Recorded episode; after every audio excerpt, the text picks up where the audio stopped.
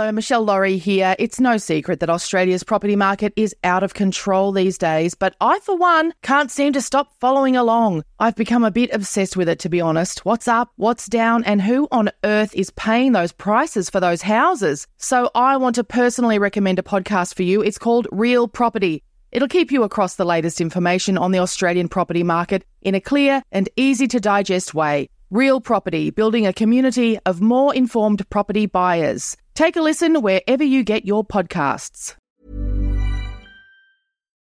Join us today during the Jeep Celebration event. Right now, get 20% below MSRP for an average of 15178 under MSRP on the purchase of a 2023 Jeep Grand Cherokee Overland 4xE or Summit 4xE. Not compatible with lease offers or with any other consumer incentive offers. 15,178 average based on 20% below average MSRP from all 2023 Grand Cherokee Overland 4xE and Summit 4xE models in dealer stock. Residency restrictions apply. Take retail delivery from dealer stock by 4 1. Jeep is a registered trademark. This is a true crime podcast, as the title suggests. So please consider this your warning that it's not suitable for children and it probably will contain content that may be triggering to some people. Also, it's an Australian true crime podcast, so Australian Aboriginal and Torres Strait Islander listeners should be aware it may contain the voices of deceased people.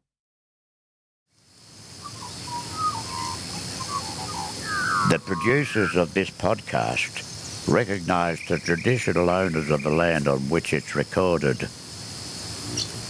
They pay respect to the Aboriginal elders past, present and those emerging.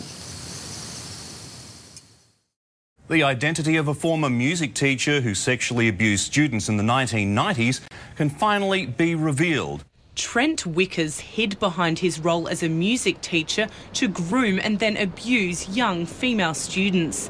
Now, more than two decades later, the 49 year old's identity can finally be revealed one of the survivors of his abuse fought for his name to be made public. If I'm prepared to put my name and face to this for the sake of, of the public good and any stigma that comes with that comes with that, I'd be pretty disappointed if uh, he didn't have to face the same thing.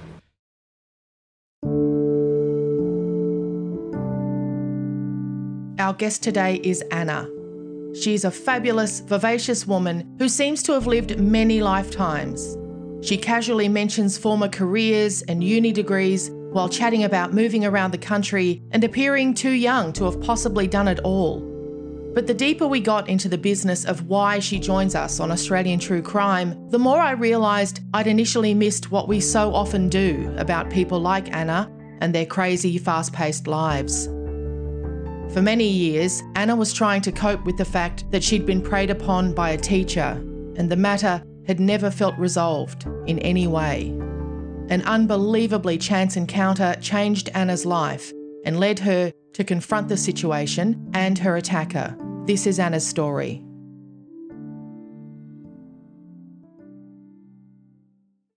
I had a good childhood.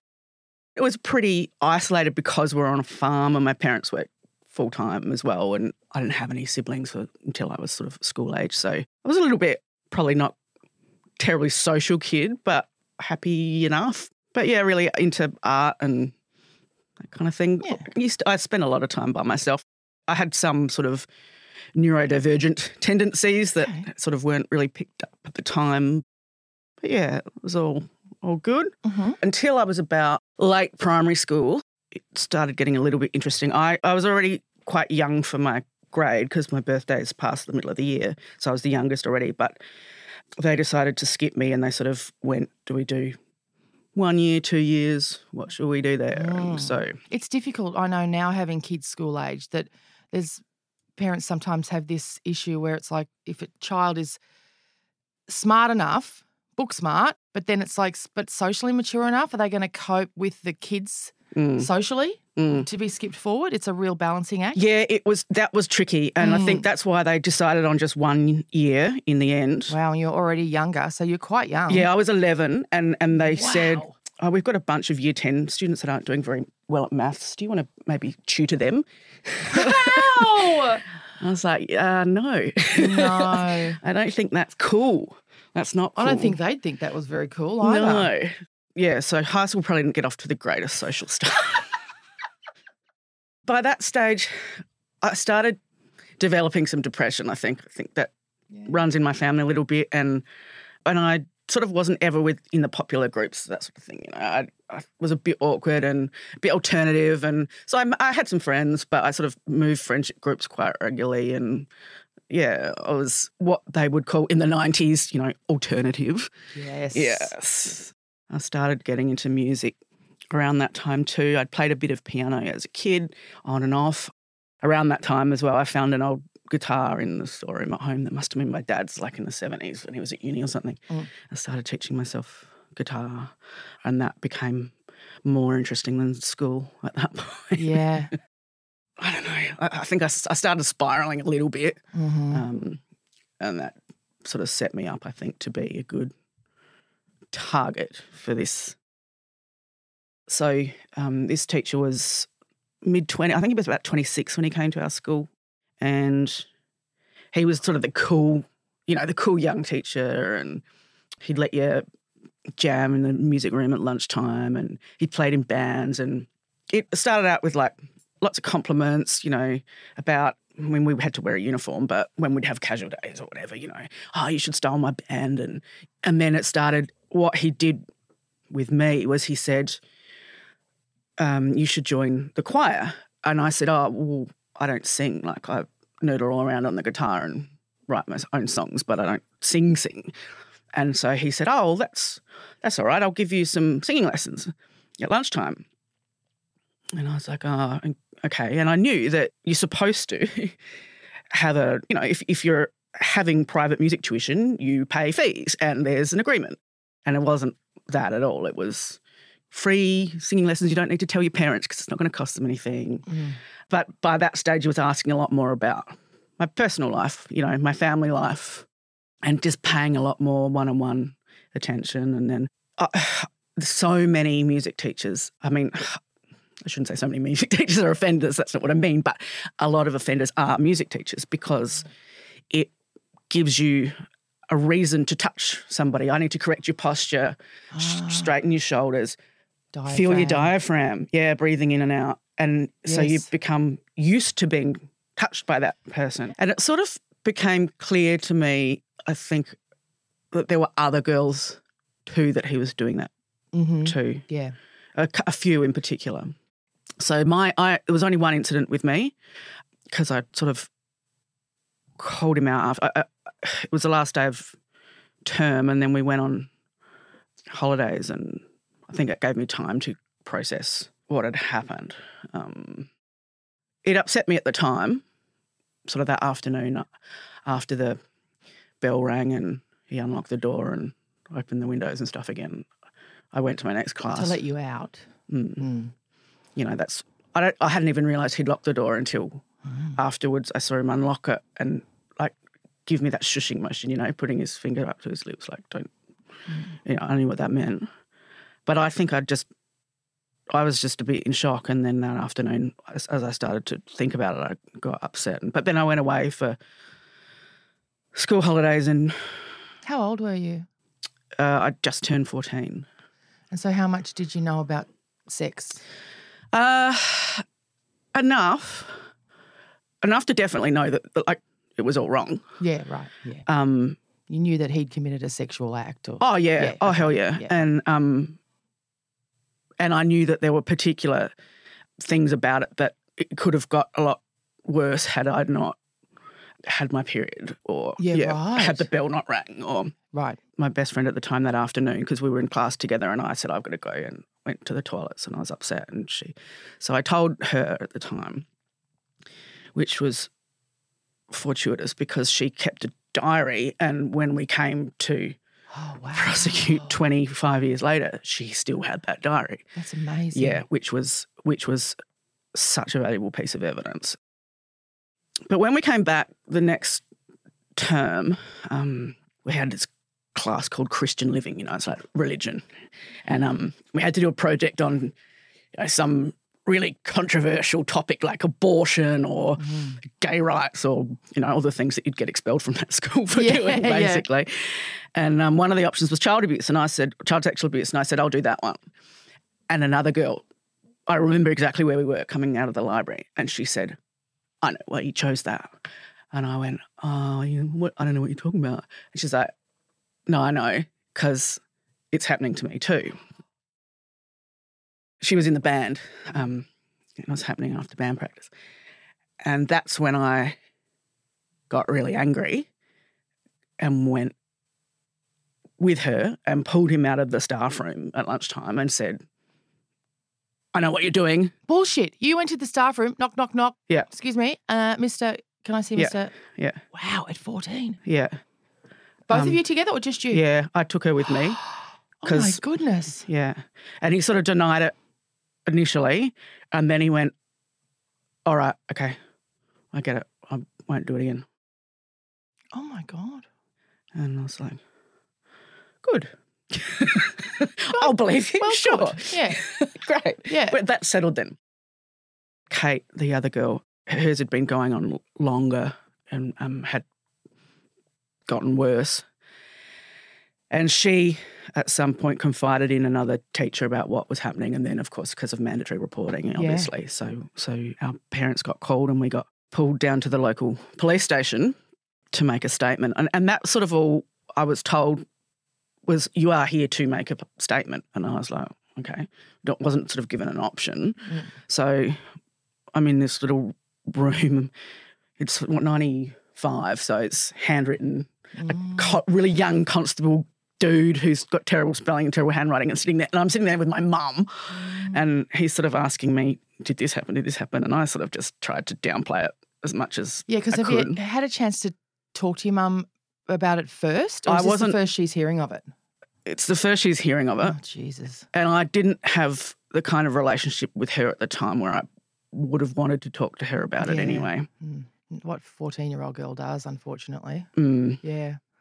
Maybe now, but yeah, because I was wondering that though when when you told your best friend that afternoon, and then of course when you marched down to the staff room, I was thinking, where does this come from? Where does this courage and this ability to speak about it come from? Because we know a lot of people just can't. Mm. And I was wondering, did you have a really open relationship at home? Were you, did, were your parents really open about conversations about this stuff at home? Like, No, no. I wonder where it came from with you. I think certainly the way I grew up was it's not that bad. Like nothing's that bad. You know, you don't go to the hospital or doctor unless you're pretty much dead. You know, yeah. yeah, like, yeah. And but we didn't really talk. We didn't talk about feelings or anything in my family. Like I, you know, I think on both sides of my family, there's a fair bit of neurodiversity going on. Yeah, and, and there's a fair bit of Germanness. There's a lot of Germanness, As and I joke about that, but it's true. It's like Yeah. stoic, stoic. Very stoic. Yeah. I can't imagine there was a lot of, you know, your body, your rules, or any of those conversations that we had. No one was having those conversations in the 90s, 80s, and 90s. No, that's right. So, yeah, where did it come from with you? The guts. I have just always had this insane sense of social justice. I think, mm. you know, even by this stage already, I, I random people at school who were going through something traumatic would seek me out, and I'd take them home and look after them until they were better, and then to the point where I remember the school chaplain saying to me, "Hey."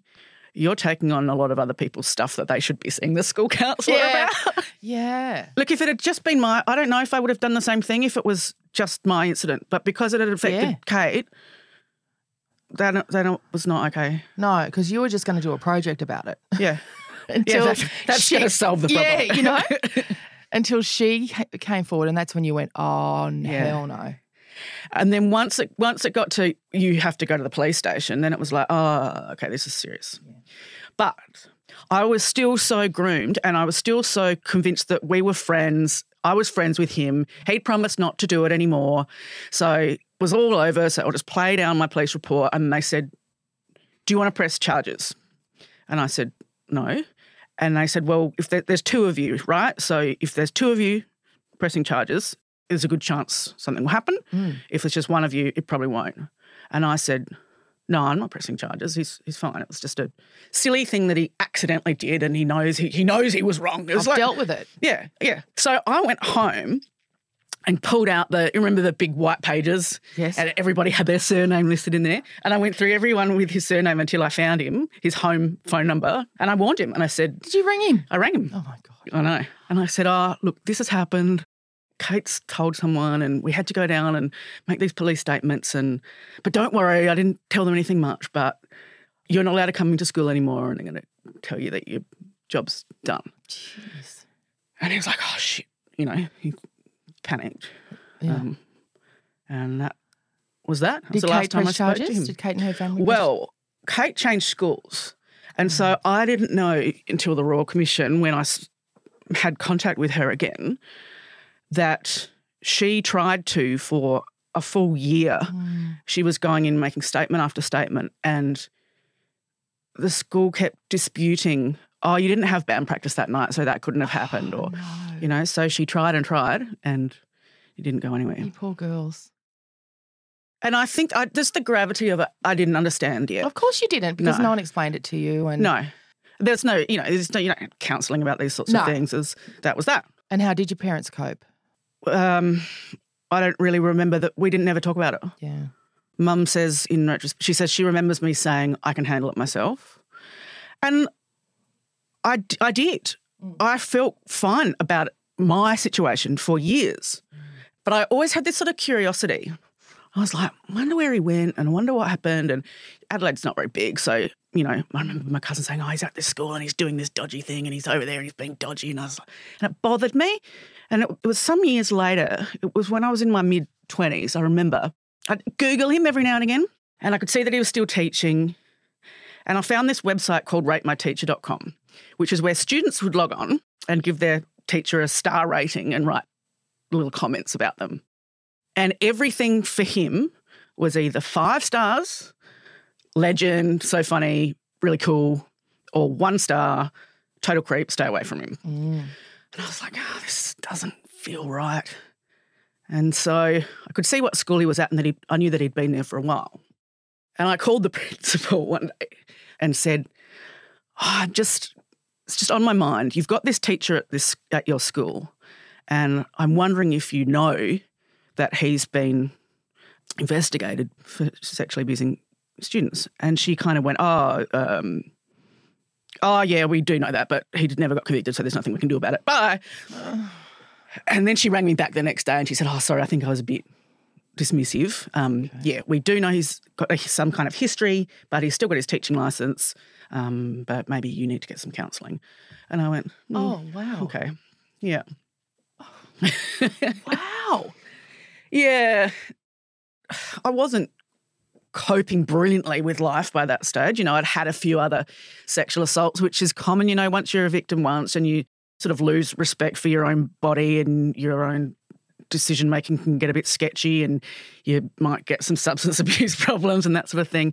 You, you, I had um, a seven year relationship and I think that saved me th- through my late teens, mid 20s.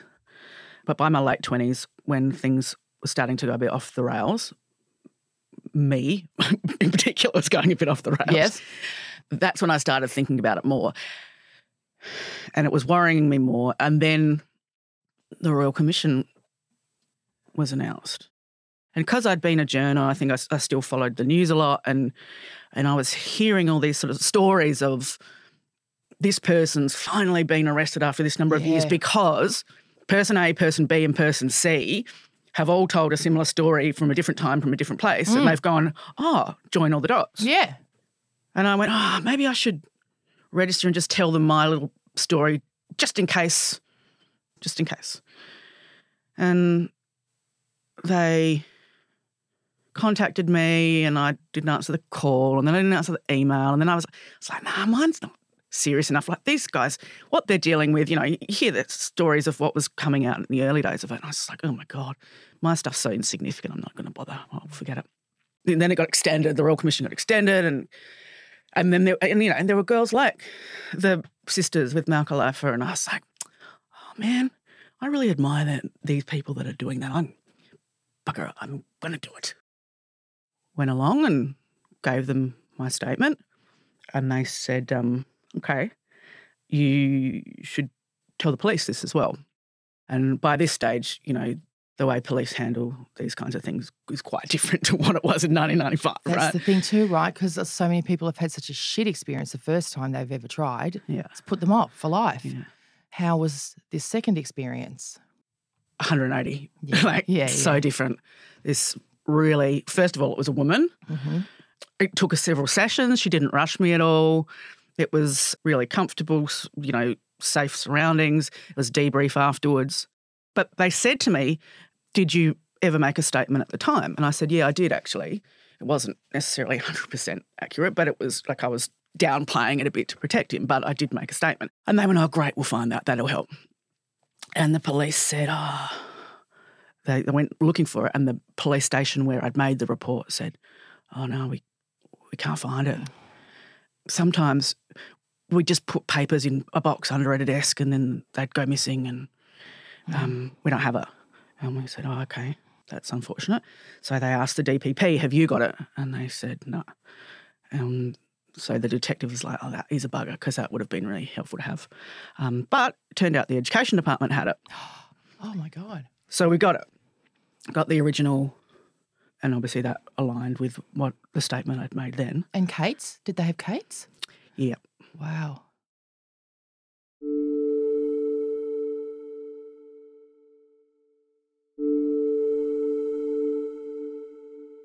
If you would like to speak to someone about the issues we're talking about today, you can call the 1 800 RESPECT National Helpline on 1 800 737 732 or Lifeline on 13 11 14.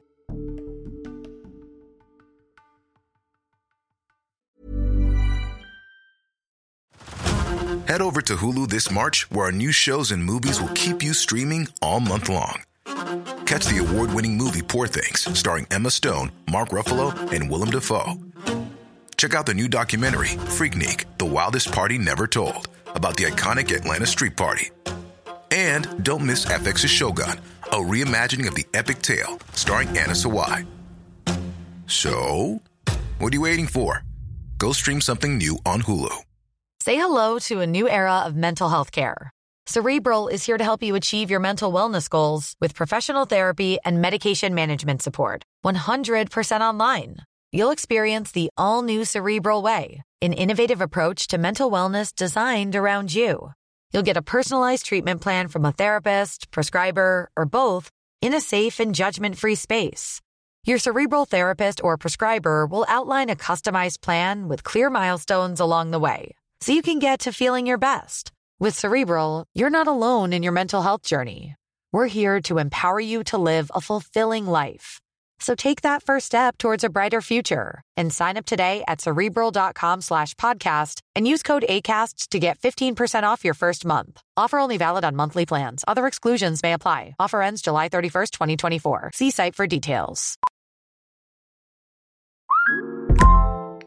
Hey, Mel, Bry here. Gotta work from home today because the whole family caught a nasty.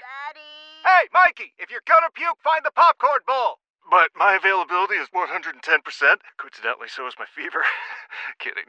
Mel, I'm so cold but hot. Uh, but I'm gonna get you that budget just as soon as. Uh, Mikey, popcorn bowl! Press 1 to use Instacart and get your family sick day essentials delivered in as fast as 30 minutes. Press 2 to keep working. Do not press 2. Just use Instacart, Brian.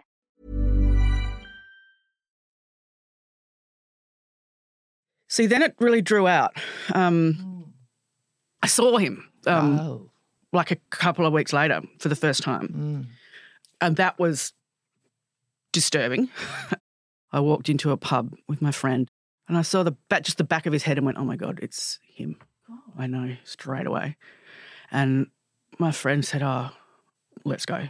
And I was like, I don't want to go because I might want to talk to him. And this might be the only chance I ever get to do that.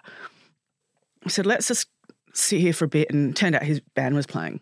So they played a set and I had a bit of liquid courage, as I tended to do a lot at that stage.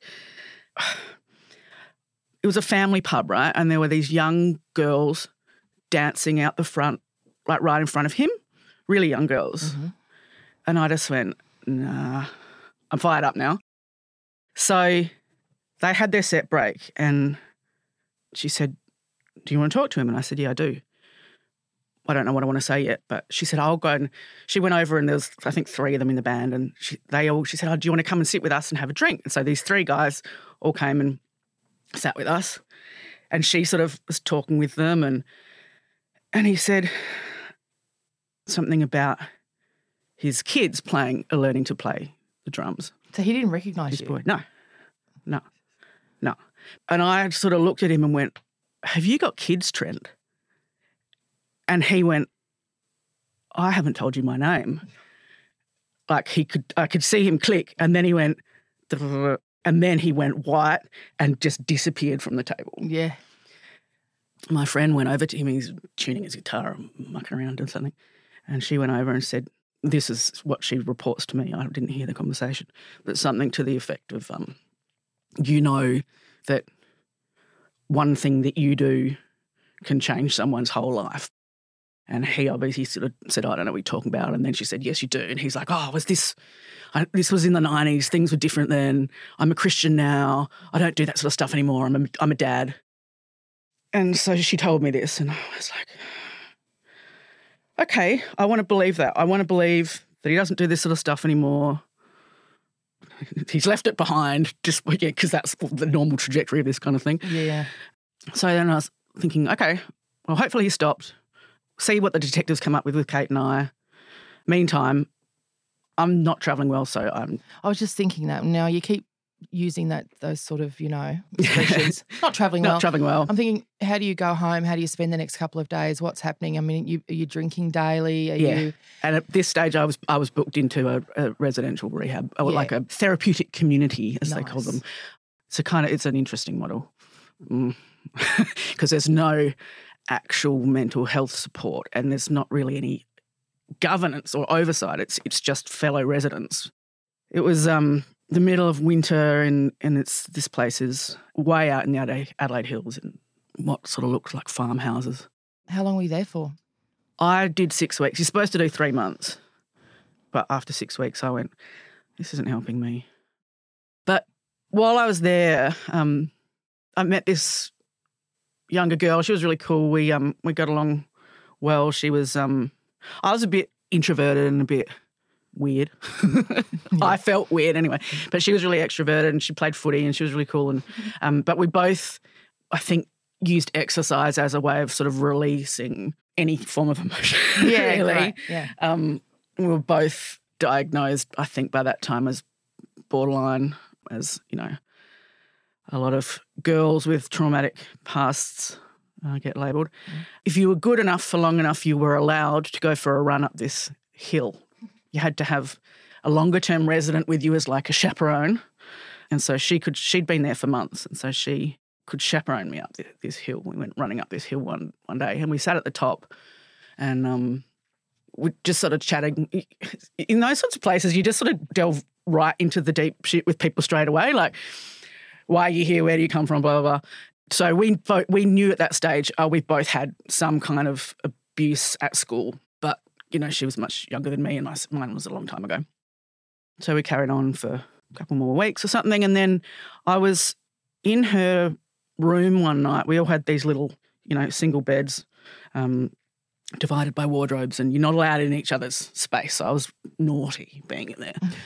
um, but she had um, some photos stuck up on the wall beside her bed. I was sort of looking at one, and she saw me looking at it, and she laughed because she's she was wearing a dress, and she was such a tomboy, and she said, "That's like, ha, that's the only time you'll ever see me wearing a dress." It was my 18th, but it was also coincidentally my school formal. Mm. And I said, "Oh, what what school did you go to?" And she told me, and my brain just went back to that Rate My Teacher website and went, Did you have a teacher there? And she cut me off and she said his name. She said, Trent Wickers. I said, Yeah. She said, How do you know him? I said, Well, because he was my offender. And she went, Oh, he was mine too. Oh my god. Yeah. That's incredible. So she was 13 years younger than me. Oh. So then I knew it hasn't stopped. And it was just like we were just both in shock, I think. And you knew he was still teaching because you'd put in the phone call to his current employers. Yeah, well, yeah, yeah, he was still, he was still there. How did that revelation affect what you were trying to achieve at that facility, though? Yeah, it was very disruptive. Yeah. In, fa- uh, in fact, it wasn't too long after that that I had a suicide attempt because mm. I was just overwhelmed with fear and guilt, and that like I had the opportunity to stop this guy mm. literally 20 years ago, mm. and I didn't. And in any other situation, meeting her and having that conversation would have been the exact moment you'd go, hang on, I need a drink to finish this conversation. Mm. You know, I need my crutch. And you couldn't in that situation. So you really had to walk through that sober. Yeah. How challenging. And she, I knew that she'd been there for, like, she'd had serious, long term, heavy, heavy drug problems. Mm. I told her about the Royal Commission. She didn't know anything about it. And she decided to make a statement. She made her statements to the Royal Commission. She went and to police several times and made statements there. And then one night I was down in my room and someone said, Oh, there's a phone call. We come up to the house where there's the one phone on the property. And the detective had called my mum and said, We've arrested him. And by coincidence, one of my friends now, who I didn't know at the time, his mum worked at that school as well. And she remembers it. She said they all rolled in, the cops rolled in, you know, confiscated all the school computers. Like the principal read out a prepared statement and we've got him. Wow. So you were still in the facility together. She was still there Yeah. when that news came in. Yeah. Nothing happened for another three years. And how did you go in that time? Ah, Ups and downs? ups and downs. Yep. Ups and downs. And then eventually he called and said, We're going to trial. And I was like, Oh, okay, cool. I sort of wanted to be really clear on what that would look like. So, have you ever read um, Bri Lee's book, Eggshell Skull? No, I've heard about it. Yeah, I must. I read that. That had just came come out, and I was like, "This is perfect because this is really setting me up for what this is going to look look like." Why? What about it? How brutal the system is. Yes. Okay. Yeah. How what cross examination is like. yes. What the statistics are actually like. Yeah. You know how you're going to get ripped to shreds, basically, and probably not get a conviction. You know. And then I, I watched a couple of episodes of Insight that were about this sort of thing, and I had a, a couple of well, one really good friend in particular who was a really good support, and my mum by by this stage was was really batting for me. I think, Good on her. Yeah. Good on her. she was pretty fired up about it by that stage. I Oh, think, God yeah. bless her. Good on her. Yeah, Yeah. great. So then, trial. So of course, so that there's no collusion, I don't know who else is a witness Yeah, of course. or a victim, Yeah.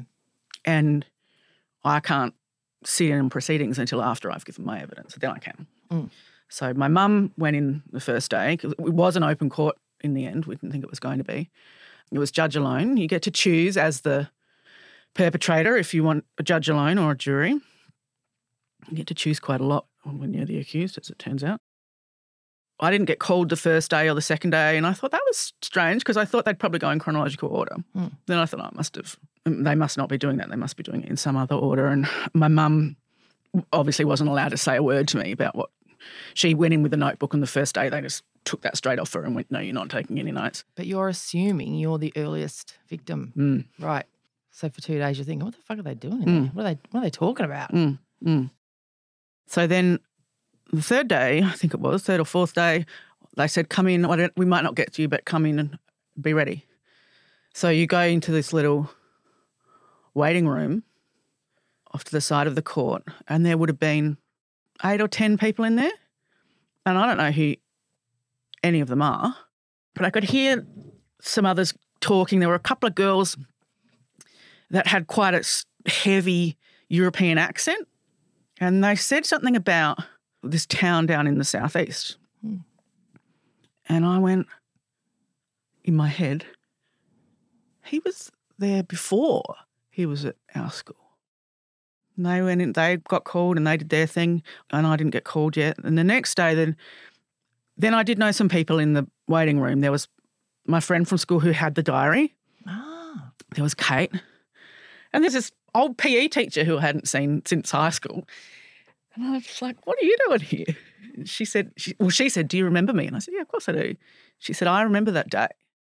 I passed you on the stairs when you were running out of class. And I said something is wrong. And you said, I'll be right. And you just kept running. Amazing. I was like, how on earth did they find you? Like, because I'd asked around a few teachers because I thought, oh, I wonder, teachers must have known something was going on. And, and a few of them said, oh, we suspected. We suspected with this girl and we were suspect, but we never knew. So mm. no one was going to stand up in court and say that, obviously. And then they called me and gave my evidence. What was that like? I mean, I've never given ev- Mm. evidence. You've never given given evidence. No. He's in there, Yep. and then they start asking you. His they- wife's in there. His wife's in there. Yeah. So they said, Do you want to swear on the Bible? And I said, No, I'll do the oath, thanks. I'm not really into this whole religion thing at the moment. I've got a few issues with it. Because I was really prepared for what the actual process would look like. And I think also because I'd trained as a journo and a newsreader, I can kind of flick into that mode a little bit. Mm-hmm. You go through first telling your side of the story with your prosecutor prompting you. So, you know, tell us about this, tell us about that. And and I could see him asking me specifically about things like touching your hair and locking the door and closing the curtains. And I thought, okay, he's touching on some of this stuff particular. That's interesting. And the judge was the judge was awesome. He said to me straight up, we hear this sort of stuff every day. So please don't feel embarrassed or Great. yeah, he he was really sensitive. In fact, when I then got cross-examined, so the dude had um, a QC who's like one of Adelaide's most renowned women. Um, but she was, I knew she was going to be brutal because the, the detective had said to me, she's going to, and this is what she's going to go you on. She's going to go you on your mental health history and she's going to try and claim that you're Mental. yeah. Hmm. That you're no good as a witness and you're basically suffering from psychosis and have made the whole thing up, Yep. which is what she tried to do.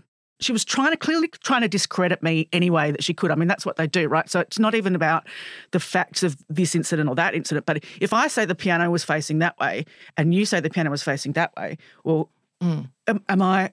You start to doubt yourself. Yeah. I had rehearsed in my head so much, I think, because I was like, I know what she's going to try and do. But I got through it without any issue. Um, and then I think in the end, the, the judge actually said to her, look, stop it, basically. You're, you're carrying on and it's clear what's happened here. She's made her statement, that that's it.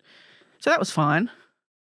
Then I could sit in on proceedings after I gave my evidence. So then, what was the sense you started to gather? The next day, I didn't go in, and I I do regret that because I missed another victim's evidence. But I think the next day I was just like, oh god, I needed. I bet I needed doing a day. Yeah.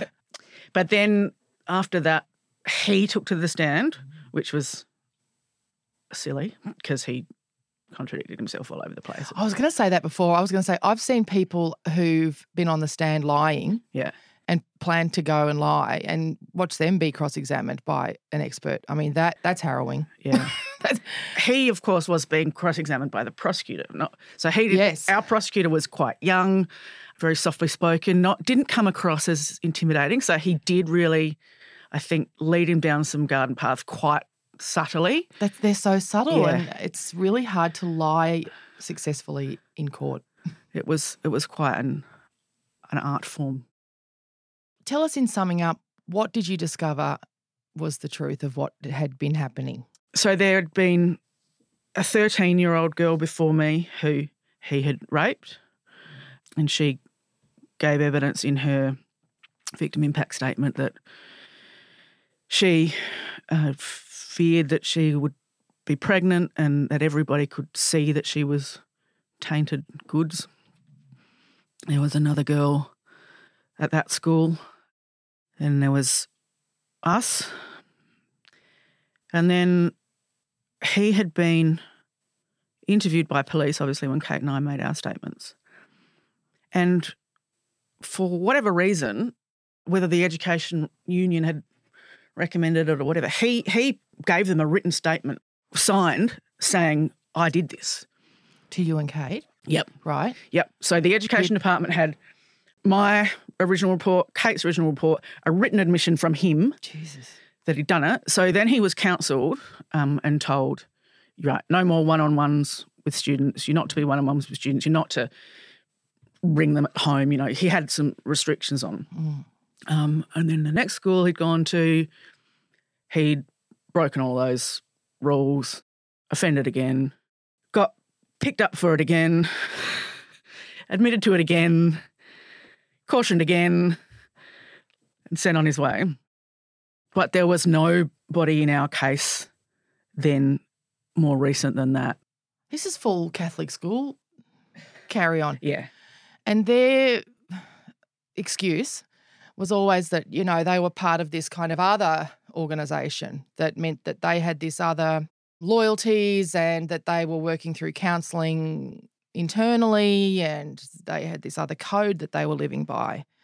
When they were moving priests around, brothers around, what on earth was the justification from the South Australian Education Department for moving a teacher around who was admitting to sexually assaulting children? Did they have a justification? Did, was there the minister, whoever the minister was at the time, called to give evidence or? No, they didn't. Um, they did change during our case. They did change one bit of the legislation. You could still keep your teaching license after being arrested until you got convicted. Okay. If you got convicted, so he even if you admitted to it, yeah. So he even after he got arrested, Yeah. he still had his license for three teaching license for three years because he hadn't been convicted yet. I'll almost cop that to be honest, because our system is you know innocent till proven Yeah, guilty. yeah. So, but if you admit uh, guilt, that Yeah. to me changes everything. Yeah, that was infuriating That's part. uh, unbelievable. and then deny it in court. So plead not guilty. So the judge went, no. Thank God. guilty on five out of six charges. Justice at last for the schoolgirls Trent Wickers took advantage of more than two decades ago. The judge said Wickers' offending was an appalling breach of trust. He used his position as the new young hip music teacher to get close to the girls and then abuse them. At a very formative and vulnerable stage of their young lives, you took advantage of each of them for your selfish, prurient purposes. Today's sentence providing some closure for Wickers victims and hope for others. One of the things that the judge picked up on that, that helped with the convictions was that he'd pick girls with long hair and he'd play with their hair. And that was consistent with all of us. Or the touching of the shoulders. The 13 year old girl before me had been in, into drama. She was an actor, and, and he he was directing the school musical, and she was cast as the lead, but she hadn't had any singing experience. So he went, "Oh, that's all right. I'll give you some lunchtime singing lessons. Come in, come into this room, and which has got newspaper over the windows just for some reason, and the door locked, and yeah, it was it was those consistencies, um, the one-on-one lessons, and the the patterns of grooming, and some of the characteristics in in the girls too. Like, there was a lot of grooming of the parents too. He got ten years, which is actually very very good. It is very good. Although, I mean, you know, really and truly he should have got 10 years for every victim, Mhm. but he's got 10 years in total, I'm assuming. Yeah, I think it was it was seven and a half non parole. Yeah. Um, but he appealed. We knew that he would, and it got reduced. Um, so it got cut down to seven with five and a bit. So he's up eligible next year, I think.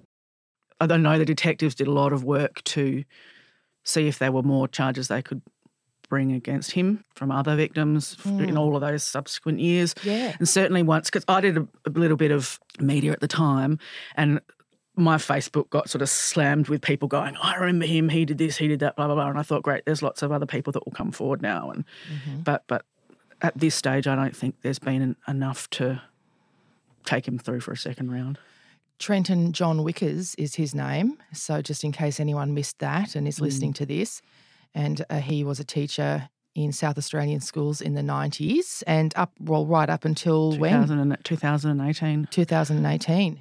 So, that is the name, and we'll, we'll certainly put some articles on our social media accounts as well, just in case any of this is ringing a bell for anyone, or in case you're listening and thinking, oh, a friend of mine once mentioned something, you know, had a, a music teacher that they talked about, because it's never too late to report uh, historical sexual assault in Australia. And as you say, he's up for parole next year. So who knows? There can't. I, I'd be shocked to the back teeth if he's had five victims in his career. Certainly doesn't sound like it. Some lives are pretty much destroyed.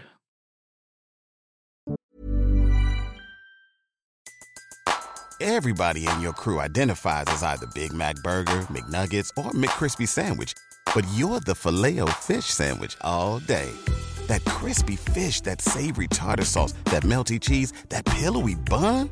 Yeah, you get it every time. And if you love the filet of fish, right now you can catch two of the classics you love for just $6. Limited time only. Price and participation may vary. Cannot be combined with any other offer. Single item at regular price. Ba da ba ba ba.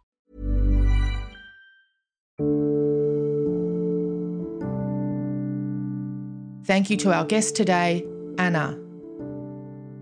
If you need support after listening to this podcast, you can call Lifeline on 13 11 14 or contact 1800 RESPECT on 1800 737 732 or 1800 respect.org.au. Indigenous Australians can contact 13 Yarn on 13 92 76 or 13yarn.org.au. Thank you for downloading this episode of Australian True Crime.